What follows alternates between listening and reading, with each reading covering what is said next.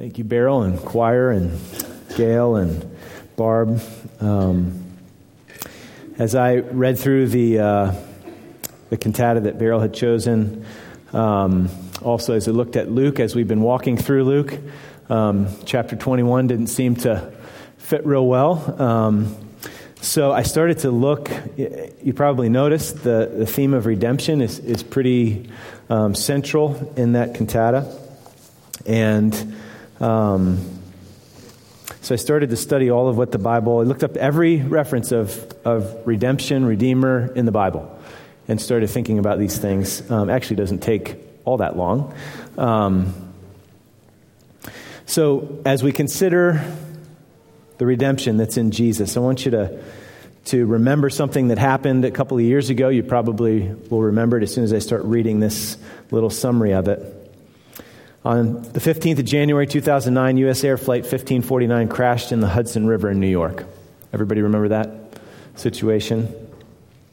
As the plane fell from the sky, the pilot banked to miss George Washington Bridge by 900 feet. It hit a flock of geese, I think, and left engine went out. Um, the right engine went out, um, and they landed in the water. In one of the most remarkable feats of skill seen in aviation history, he glided the plane into a perfectly titled landing on its belly in the water. All 155 people on board survived the crash. Experts reported that had the positioning of the plane differed even by inches, the aircraft would have spun into cartwheels and broken into pieces. After landing, the emergency exits allowed passengers to escape before the cabin flooded and the pilot walked aisles twice to ensure that everyone was off the plane. Only after did he leave the plane and it began to sink. Only after he left the plane did it begin to sink. For the rest of that day, um, maybe you saw this in the news, there were interviews of passengers that had been on that plane, interviews of the pilot. Um, you know, they were invited to this talk show and that talk show and, and on and on. Um, what were those people like? What was their kind of emotional state as they i watched one little brief clip where they came on one talk show and they had this music and everybody's dancing on the way in. All the people are dancing. And somebody said i'd be dancing too if that happened to me if i was delivered like that. Imagine imagine even now this is like you know four years later almost three and a half years later imagine if one of those people on the plane, maybe you're one of those people that was on the plane, and that pilot came in and just happened to visit the church today. That's like three and a half years ago, you know. Would you, would you just, uh, I should probably sh- shake his hand, he's a visitor. Or would you just, again, probably just gush with gratitude and joy? You'd be reliving this thing. You'd be so grateful for that deliverance. So, in the aftermath of that whole thing, I mean, people were fixated on that, you know. Um, we marvel at these human deliverances, and we should. That was an amazing thing. That was a wonderful thing. But I wonder if when people meet us, we're even close to the kind of gratitude and joy and response of the deliverance of Jesus, which is so much greater than the deliverance of that pilot that day on the Hudson River. How much do we think of the redemption that Jesus accomplished for us? How much do we really think of it? And I don't just mean frequency, though I do mean frequency. I almost also mean how big is it? How much do how big is it to us? How much do we, think of it in that sense? Well, if we think little, and not just in our heads on a doctrinal, you know, summary or statement, we could nod our heads. I'm talking about your heart, my heart. How much is redemption worth to you? How precious is it to us? Okay, what does the Bible say about redemption? It says a lot. Okay, you could summarize what the Bible says about it like this, and we're gonna we're just gonna look at, in a sense, kind of a, a thirty thousand foot flyby of redemption in all of the Bible. Okay, so in a sense, our text this morning is the Bible. Okay? Not a particular text like usual. It's what does the whole Bible have to say about redemption? And I hope that it becomes sweeter to us. And you'll see that it should have some pretty significant impact in the way that we live day to day. But we need to, we need to soak in it a little bit here and make sure that it is sweet, that we really realize the dimensions of it. We really realize the greatness of it. We really realize how wondrous this love is that our Redeemer delivered us, delivered us like this. So, um, you could summarize redemption in the Bible like this, and I'm talking obviously about. Uh, there's other contexts in the Bible where redemption is referred to. Um, in the Old Testament, you can redeem a person, you can redeem an animal, and so forth. But I'm talking supremely about the redemption, which is what the Bible focuses on supremely. The redemption that God accomplished for us through Christ. Okay, you could summarize it like this Redemption is deliverance from slavery to sin and its effects born out of love, accomplished by great power, at great cost, that leads to new belonging and freedom. Okay, we're going to actually take that apart piece by piece. Um, little meditations on each of those pieces um, in our time here studying God's Word. So, some of these texts I'll have you turn to, some of them I'll just have you listen to so that you can savor them and not waste the time missing the text by taking the time to turn there. So, again, my prayer, my thought is that we would not think little of redemption or of our Redeemer, but that we would glory in our Redeemer, that we would think much and often of His redeeming grace, and that this reality of redemption would have its intended effects on our lives. So, first of all, and there's a little outline in the bulletin if that's helpful for you.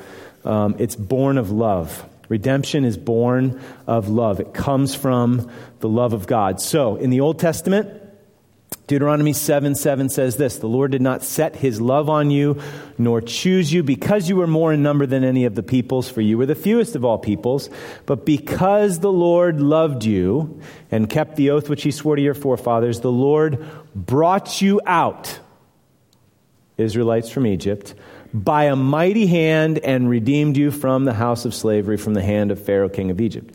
So it's because he loved you, he did this. It's born of love. Okay, Psalm 130, verse 7. This is a sweet one. O Israel, hope in the Lord, for with the Lord there is steadfast love, and with him is plentiful redemption.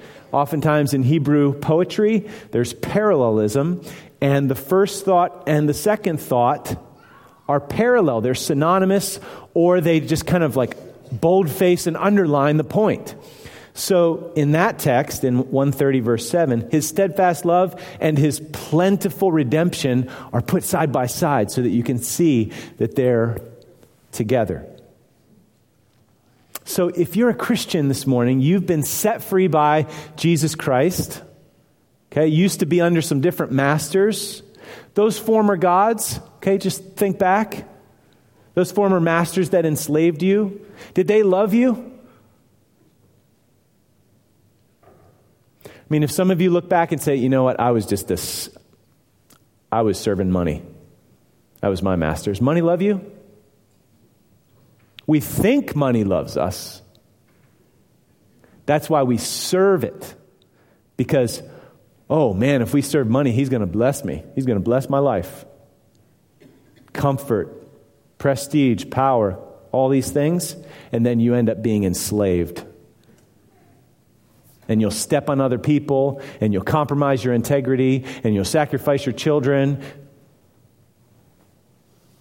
Money doesn't love you. Alcohol abuse, drugs, that love you? That master love you?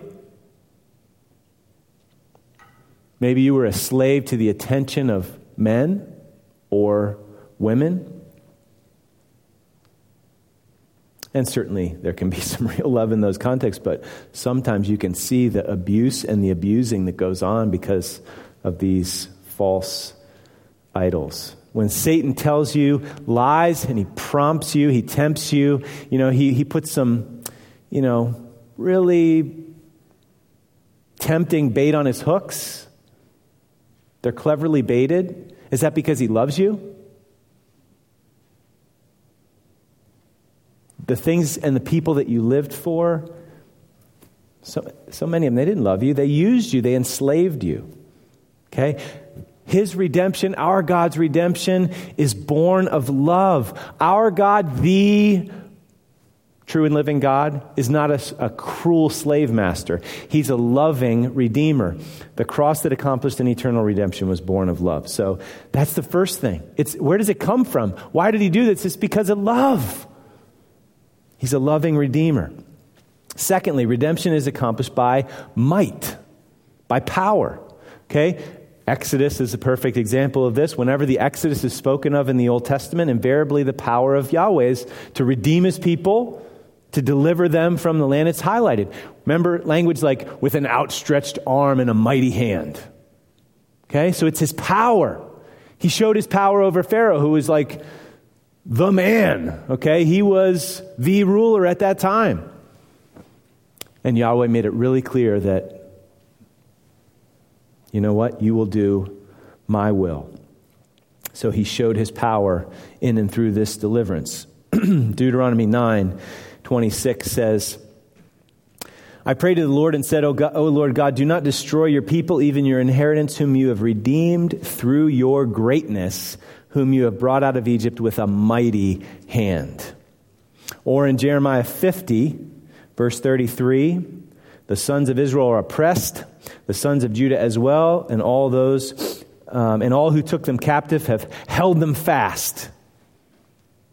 You know, so through history, the Assyrians and the Babylonians, these were great kingdoms, mighty kingdoms. And then what comes next is they have refused to let them go, these oppressors. And then it says, their Redeemer is strong. The Lord of hosts is his name. He will vigorously plead their case so that he may bring rest to the earth. Okay? So that's just the first Exodus. There's a second greater Exodus that was a greater deliverance requiring greater power. Even though it came through weakness, the cross is the power of God unto salvation for all who believe. So listen to the plight we were in. They were in Egypt. Pharaoh, cruel oppressor, heavy burden, and so forth. But this is all of our story. Every human being is in this place apart from redemption. Ephesians 2. In fact, turn there. Ephesians 2 1.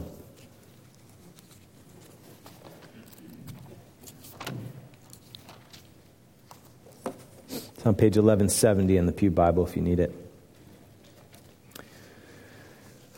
Listen to the situation that we were in apart from the redeeming love and grace of Jesus. And you were dead in your trespasses and sins, in which you formerly walked, according to the course of this world, according to the prince of the power of the air. Uh, of the Spirit that is now working in the sons of disobedience. Among them, we too all formerly lived in the lusts of our flesh, indulging the desires of the flesh and of the mind, and were by nature children of wrath, even as the rest. And that's exactly where we would still be, apart from a mighty deliverance by redeeming love. But God, rich in mercy and with great love, redeemed us. Okay, which is why Paul prays in Colossians 1 that the Colossians and then we as well that we would be a people that joyously give thanks to the Father who has qualified us to share in the inheritance of the saints in light because we were rescued from the domain of darkness. That's where we were. We were locked in. We were slaves, darkened. We had our heads down. We didn't even know we were slaves. And he transferred us. He rescued us and transferred us from that kingdom, from that slavery, transferred us to the kingdom of light, the kingdom of his beloved Son, in whom we have redemption, the forgiveness of sins. Here's the other cool thing the redemption, redemption in many contexts in the Bible um, is accomplished by power or wealth of one who acts as next of kin. Okay, this is the kinsman redeemer idea, you know, that we're familiar with maybe from the book of Ruth. You know, Boaz was the kinsman, kinsman redeemer, redeemed Ruth and Naomi. Okay, a kinsman redeemer acts on behalf of his needy family, extended, in order to protect and provide for them and restore the family's wholeness and peace. Well, listen to this. Isaiah 41:14 says, Do not fear, you worm Jacob. okay, God calls his people a worm. Um, well, we're worm like. We kind of dig around in the dirt with our head down. Um, we're small. Do not fear, you worm Jacob, you men of Israel. I will help you, declares the Lord, and your Redeemer is the Holy One of Israel. Isaiah 6 Holy, holy, holy is the Lord God of God Almighty. The whole earth is full of his glory. The hem of his robe fills the temple. Like just the, the, the, you know, the angelic beings that are crying out, shaking the earth and the threshold. And, and Isaiah just feels like he's coming apart. You know, I'm, I'm unclean, man of unclean lips. He's just like, ah. That's the Holy One of Israel. And he says, I'm going to be your next of kin, and I'm going to deliver you. That's what he declares in Isaiah 41 14. The worm Jacob, I'm going to be your uh, next of kin to redeem you, to help you, rescue you, redeem you. Okay? So if you want to talk about next of kin and redemption, listen to Hebrews 2. Therefore, since the children share in flesh and blood, he himself likewise also partook of the same, that through death he might render powerless him who had the power of death, that is the devil, and might free. That's redemption language. Those who through fear of death were subject to slavery all their lives. For assuredly he does not give help to angels, but he gives help to the descendants of Abraham. Therefore he had to be he had to be made like his brethren in all things, so that he might become a merciful and faithful high priest in things pertaining to God to make propitiation for the sins of the people. For since he himself was tempted in that which he had suffered, he has suffered, he is able to come to the aid of those who are tempted. So Back in Isaiah 41, you might think, well, yeah, next of kin, that's kind of a nice thought. God actually became next of kin to redeem us. He took on flesh so that he could redeem us and come to our aid and, and rescue us. Okay, so redemption is born of love, it's accomplished by might, by this great kinsman redeemer. Redemption is also from slavery at great cost. Okay, so it's deliverance from slavery, it's deliverance from indebtedness, it's deliverance from the condemnation that comes as a result of that indebtedness, and it comes at a great price. Okay, so first, from slavery. Think about this. Please don't think about this as just, okay, you know, why are we looking? This is, this is the slavery you were redeemed from. So, the, the, the, more you see the facets of this gospel redemption diamond, the more you see that's my story, the sweeter it's going to become to us. That's the whole point. Okay, so the slavery that you were in and under was imposed from outside. Okay, like in the Old Testament, it was the house of slavery. It was, it was um, Pharaoh and his heavy, you know, burden and that yoke of slavery that, that the Lord broke. Sometimes it was you know, foes, enemies. Sometimes it's called a pit. Redeem my life from the pit. Okay, these external circumstances. So, you and I, we've never been oppressed in Egypt, I don't think. Most of us probably not. But we've all been enslaved. Okay?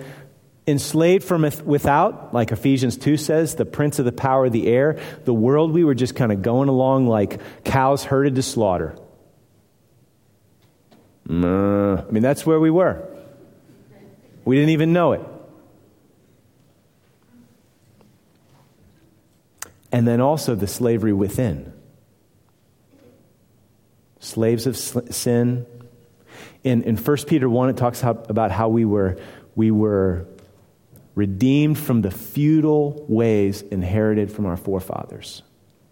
Anybody want to, you know, anybody could give testimony that, you know, you came from this angry, abusive background and the Lord just pulled you out and redeemed you from those futile ways that apart from the grace of God, you would have done the same thing? Dysfunction of all kinds. Sometimes God just breaks in and he stops that cycle right there. How about sexual dysfunction? of the homo or heterosexual kind. Any of you redeemed out of that former slavery? We could go on and on with the list. Redemption is deliverance from slavery. Without, within, he broke it all. He conquered it all, okay? And he did it at great cost. Psalm 49 7 says, Truly no man can ransom, that's a redemption word, ransom another or give to God the price of his life, for the ransom of their life is costly and can never suffice. We can't pay the debt. We're in over our heads. Our sin, wages of sin is death. We can't pay that penalty. Jesus comes on the cross in our place says it's finished, paid in full. Colossians 2 When you were dead in your trespasses and uncircumcision of your flesh, he made you alive together with him, having forgiven us all our transgressions, having canceled out the certificate of debt consisting of decrees against us, which was hostile to us. And he's taken it out of the way, having nailed it to the cross. For even the Son of Man came not to be served, but to serve and to give his life as a ransom for many. Or 1 Peter 1.18, you got to see this one. 1 Peter 1:18 I just referenced it before but I didn't share the whole of it.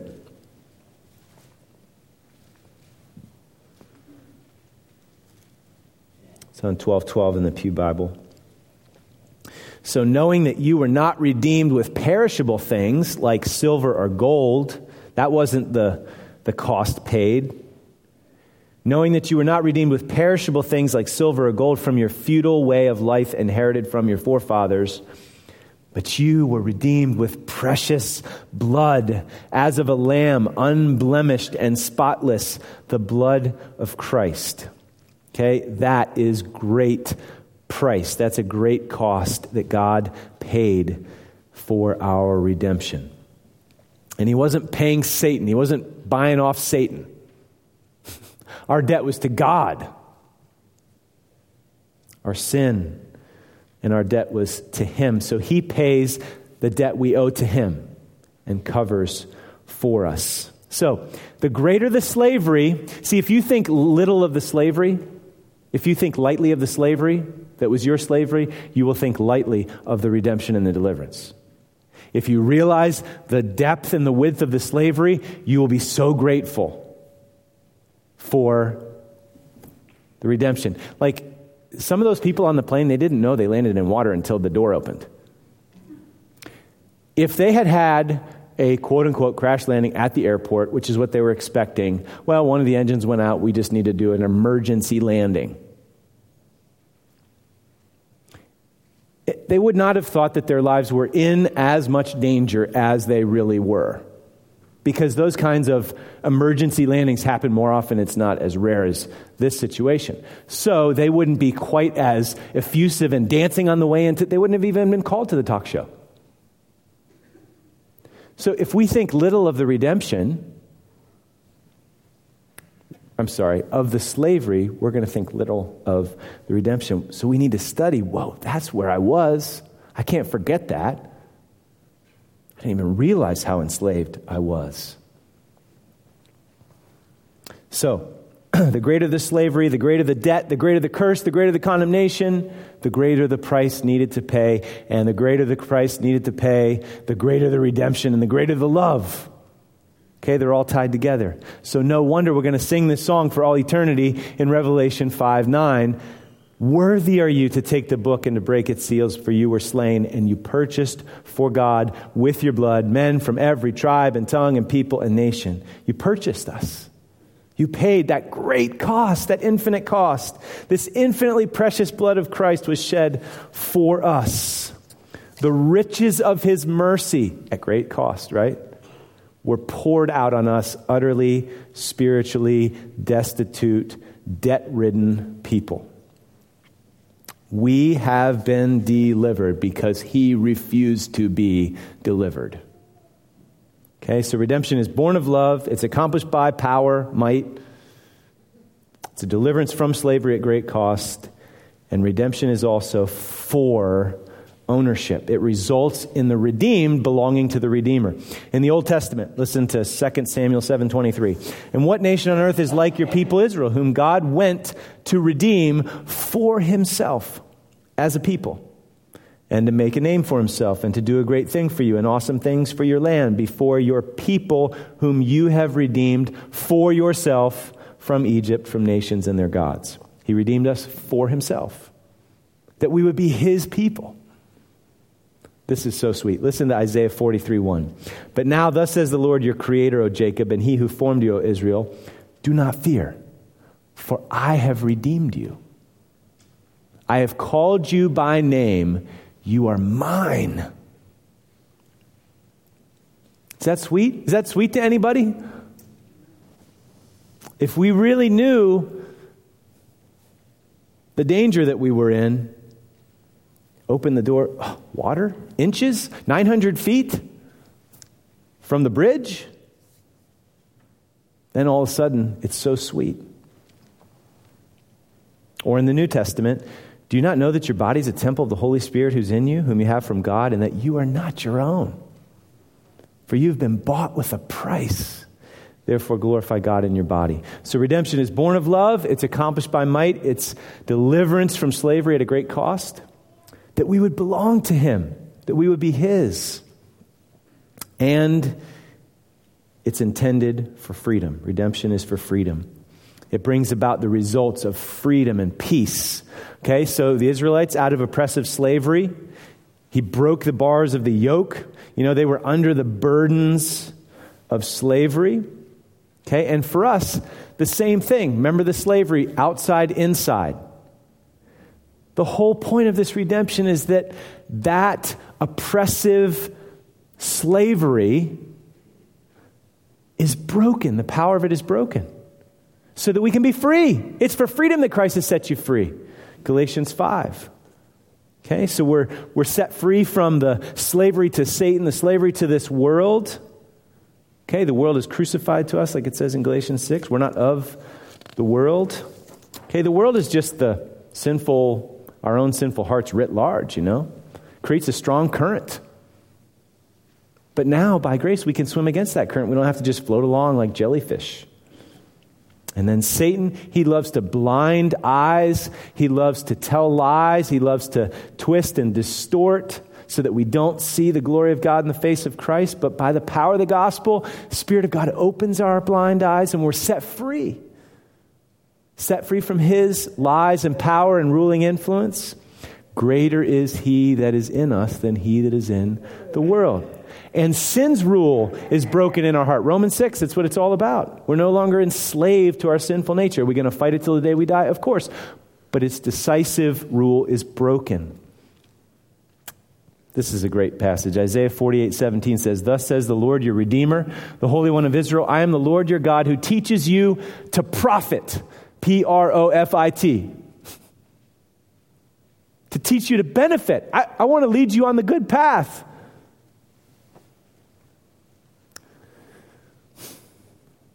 Your Redeemer teaches you to profit, who leads you in the way you should go, which means he took you off the path of destruction, put you on the path of life. You're mine. You're going to go down this road now to freedom and life and blessing and peace and freedom. That's what I did all of this for. So there's freedom and peace, there's power and ability to walk that path because of redemption. So redemption is born of love, accomplished by might, it's deliverance from slavery at great cost that we might belong to him, leading to freedom and peace. This is a great salvation. I'm not, I mean, can I do it justice like this in this short a time? No. We, we need to study this thing for the rest of our lives, and we're going to we're gonna sing of it and, and it's going to come home to us in new and fresh ways for all eternity. We're going to just be blown away. We have a worthy, wondrous Redeemer. Okay? Now, you might guess that the Bible says a thing or two about our response to this great redemption. Okay? Redemption, lastly, is response worthy. Here's just a few. One, joy. Psalm 71, 23 says, My lips will shout for joy when I sing praises to you, and my soul, which you have redeemed. What's like the joy quotient in your life? If you're joyless, maybe Maybe we're out of touch with the greatness of our Redeemer. Maybe this is exactly what we need to just soak in. We need to remind ourselves of the gospel. We need to have kind of the calluses of our hearts torn off so that we're sensitive to the greatness of our loving Redeemer and his redemption of us. Thanksgiving. Psalm 107:1 Oh give thanks to the Lord for he's good for his loving kindness is everlasting let the redeemed of the Lord say so But sometimes we don't have anything to say because we're out of touch with the greatness of this redemption let the redeemed of the Lord say so, whom he has redeemed from the hand of the adversary. So if, if our lives are characterized by ungratefulness and complaining and self pitying, guess what? We've lost touch. We've lost sight of our Redeemer. You see why we need to preach the gospel to ourselves every day? That's where thanksgiving comes from. That's where joy comes from, is really soaking in and savoring the greatness of God's wondrous love for us in Christ, our Redeemer. Another one, fear not. I read it before, I'll read it again. But now, thus says the Lord, your creator, O Jacob, Isaiah 43 1, and he who formed you, O Israel, do not fear, for I've redeemed you. I've called you by name, you are mine. Do you know how big that I is? I've redeemed you. Fear not. So, if we're slaves still of fear, we need to get in touch with the realities of redemption. Okay? A few more responses that the Bible pushes us in the direction of as far as the, the, the effects, the impact, the application of, of redemption. The redeeming grace of God is intended to shape our responses to other people in need. You know why?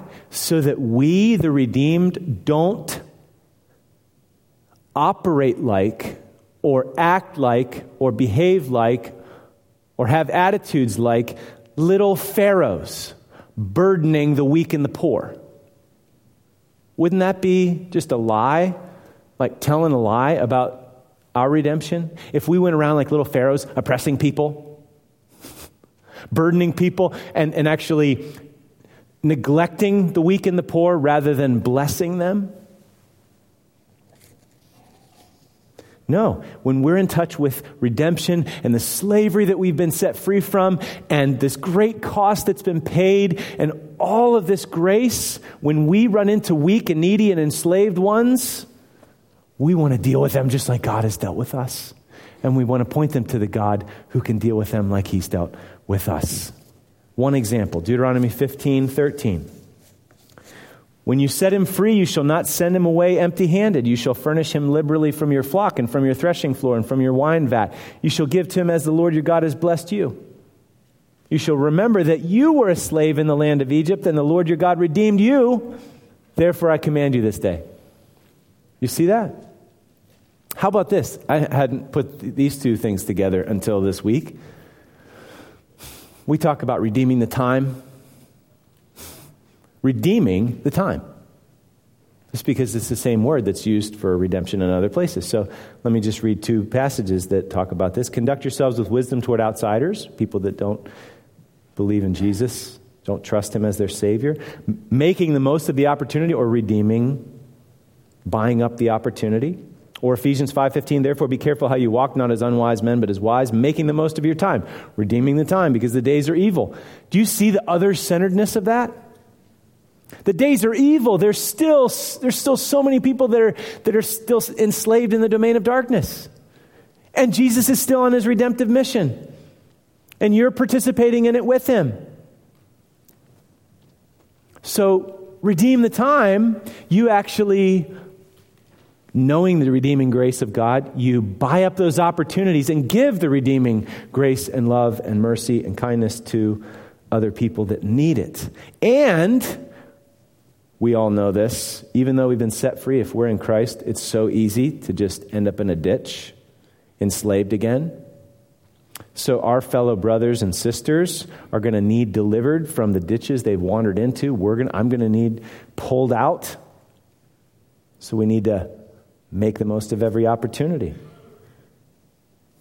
Redeem the time in that sense, loving other people with redemptive love because we've been redeemed. And then, finally, the Bible talks about redemption as something that's going to happen in the future. It's a past, present, and future reality. Romans 8:23 says, "Not only this, we ourselves having the first fruits of the spirit, even we ourselves groan within ourselves, waiting eagerly for our adoption as sons, the redemption of our body." You have any struggles with ongoing temptation and sin? Anybody? you ever get tired of this battle? You ever just want to throw up your hands?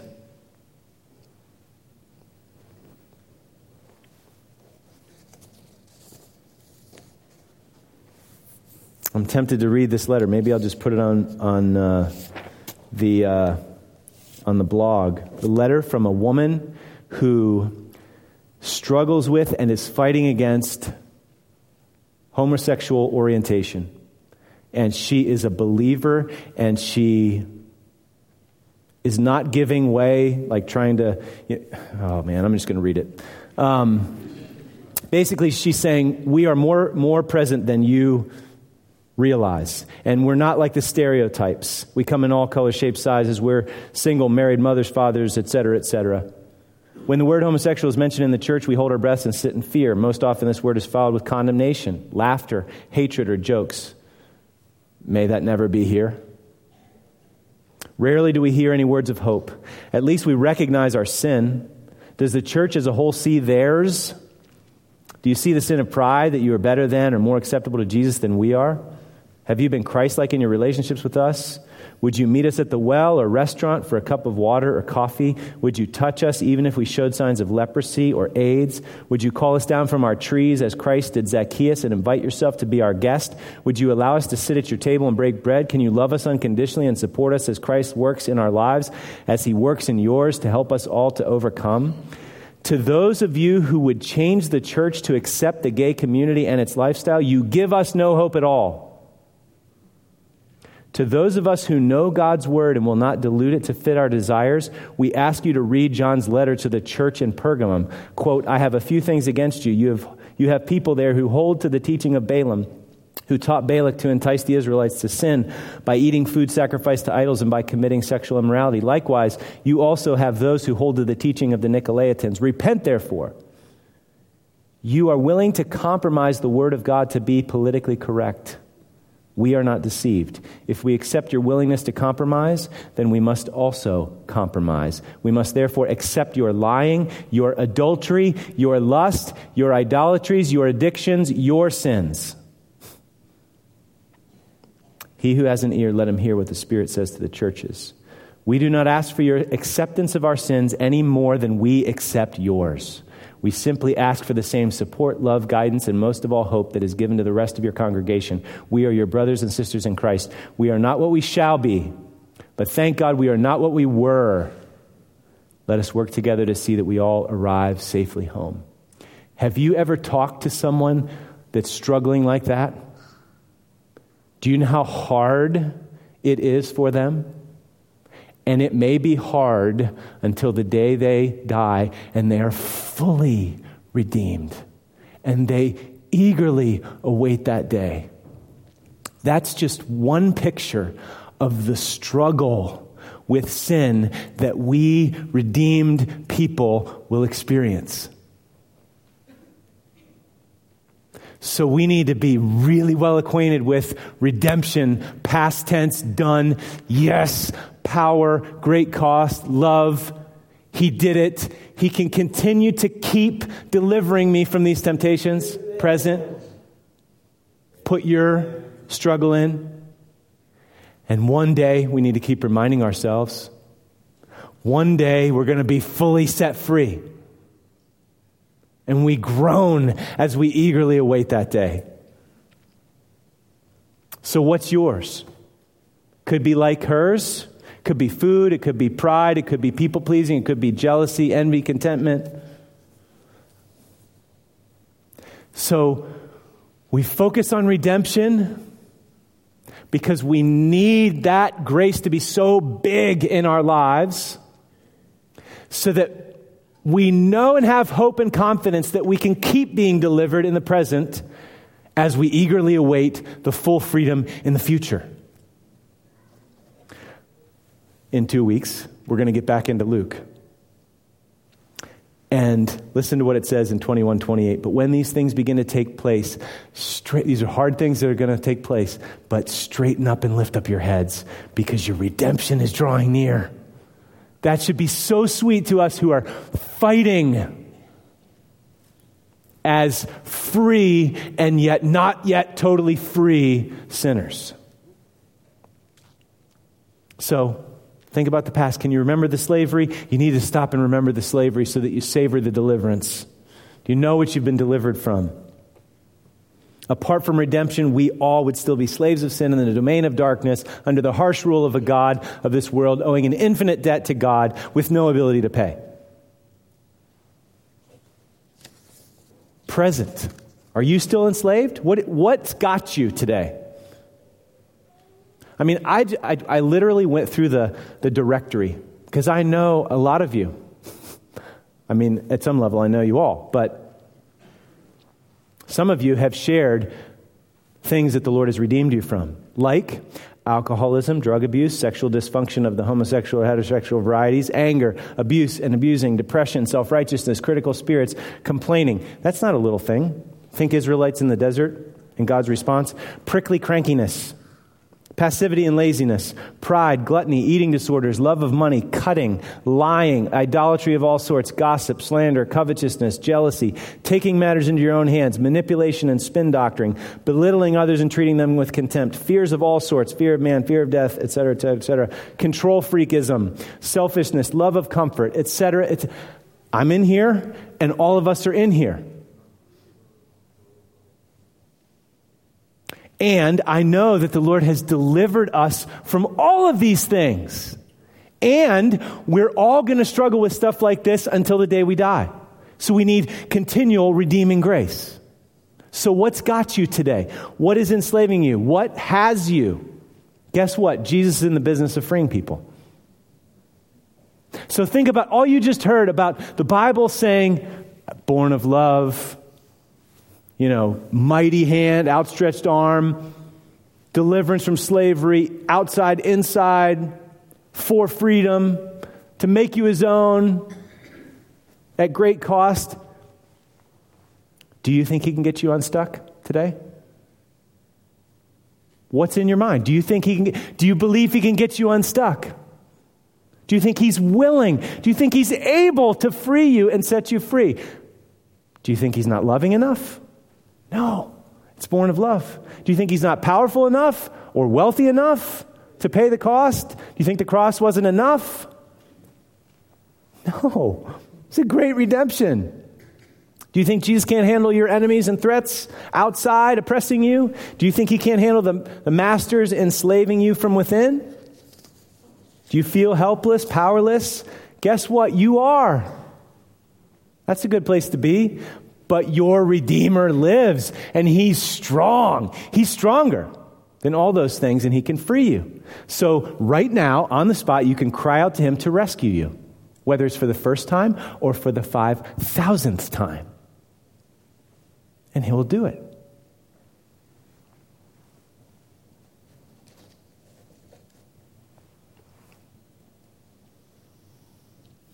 It's a great redemption, a great redeemer. Past, present, we need it. and we look forward to the day when we'll be fully and finally freed. Let's pray. Oh God, we thank you for this great salvation. We thank you that our Redeemer lives. And even this time of year, we focus in special ways on the fact that our Redeemer rose victorious and conquered the grave, and his it is finished was vindicated and confirmed when he rose from the dead on Sunday morning. And so, would you please, for those who are struggling and feeling enslaved and helpless and hopeless, would you show them your strength as the strong deliverer so that we run to you and are freed by your loving, blood bought grace and mercy. So free us, Lord, and set us on the road of extending this redeeming grace in beautifully joy filled, thanksgiving filled, sacrificial, gladly sacrificial ways to those around us who are still weak and needy and enslaved in the domain of darkness. Shine your light in us and shine it through us to set people free. In Jesus' name, amen. May the grace and peace of our strong Redeemer be with you all. Go in peace. You're dismissed.